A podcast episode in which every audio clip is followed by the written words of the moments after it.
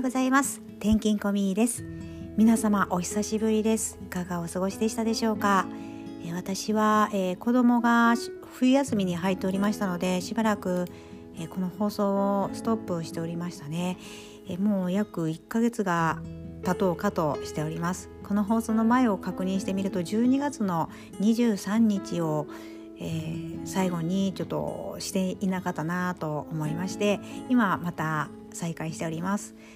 冬休みはどうでしたか皆さん。もうその間に今年も2022年が始まりましたね。ちょっとかなり遅くなりましたが、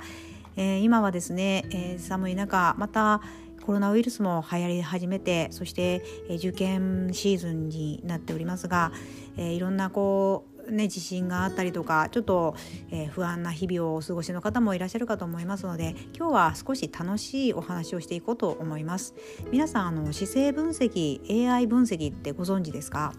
実は私ですねあの最近そのオンラインヨガを受けている側なんですけどそこでちょうど、えー、ポスパムというオンラインヨガがありましてそこで私の写真を上から下までの前から見た写真とあと横から見た写真を送って、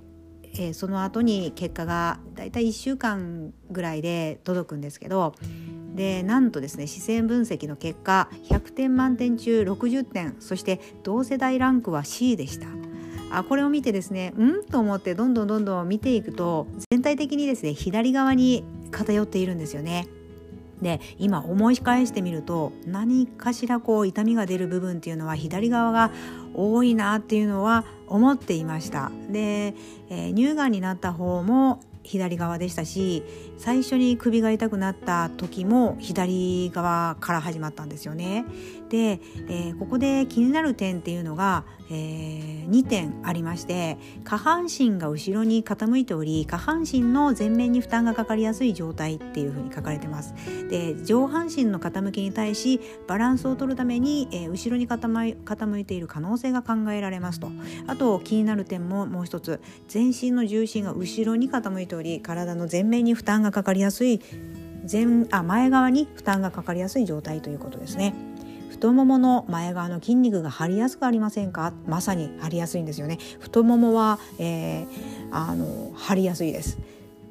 太ももが少し大きめに感じやすいのもそのせいかなと思います。で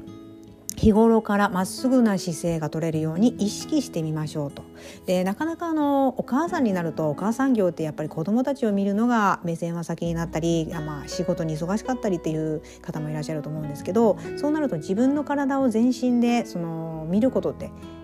まあ、気にされてる方は見られますでしょうがなかなかこう全身を見るということあまりないかなと思うんですよね。でこの40代になってくると今度何かしらこう肩が痛かったり頭痛があったり首が痛かったりしてくることも増えてくるのでで、えー、整骨院だったり整形外科に行ってみて初めてあこっちに偏ってるなっていうのを気づいたりすることもあると思うんですがこれはですね重心の位置もえー、AI の分析で分かって重心が左後ろに傾いていますというふうにあの分かったんですよね。で左足や左半身の前面に負担がかかり骨盤の歪みにつながりやすいため注意が必要ですというふうに今日書いてあります。でしかもですね未来姿勢っていうのがこう 3D でぐるぐる回ったこう人が出ているんですよね。そこには将来なんと右肩上がり反り腰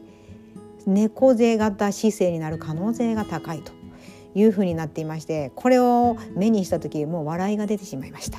あの左右アンバランスな姿勢っていう感じですね。で全身の歪みを引き起こします。日常生活で荷物の持ち手や体重のかけ方など左右偏った癖はありませんか？まあ、特に私右側ばっかりこうかけてるイメージはありますが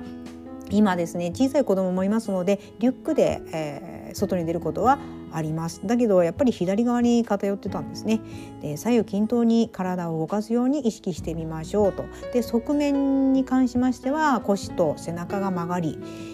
頭が前に突き出ている、えー、反り腰と猫背が混ざった姿勢そして体幹の筋力バランスを整えたり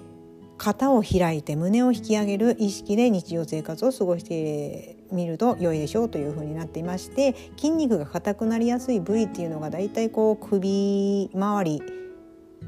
からあとももの右、え、左側ですね特にそういったのも分かるんですよね。で歩き方の推定反り腰歩行そして理想の歩き方っていうのがありまして反り腰歩行の方はちょっとガニ股っぽいあの歩き方をしていますのでここも、えー、理想の歩き方をこう見せてあるのでそこを意識しながらですね、えー、歩いたらいいのかなと思いますしあとこれに対してのおすすめエクササイズも出ております。あのとても面白いなって思いました自分の体をこうやってこう服を見ている体っていうのはあの服をメインに見てますけれども自分の体にこう目を向けることっていうのはなかなかあのなかったので本当に面白い試みだなと思いました。最近はこうやってこう AI 分析によって、えー、自分の姿勢を分析していくっていうことも多いかなと思います。で YouTube とか、えー、Instagram とかですね SNS を見ればだいたいヨガ動画とかトレーニングヨガと動画とかですね情報はとても溢れていますけれども、えー、実際自分自身の体の特徴そして、えー、癖を見抜いて、えー、自分にはどういう姿勢だったりその心がけることがあるのかっていうのを知れるきっかけにもなりましたのでもし歪みとか気に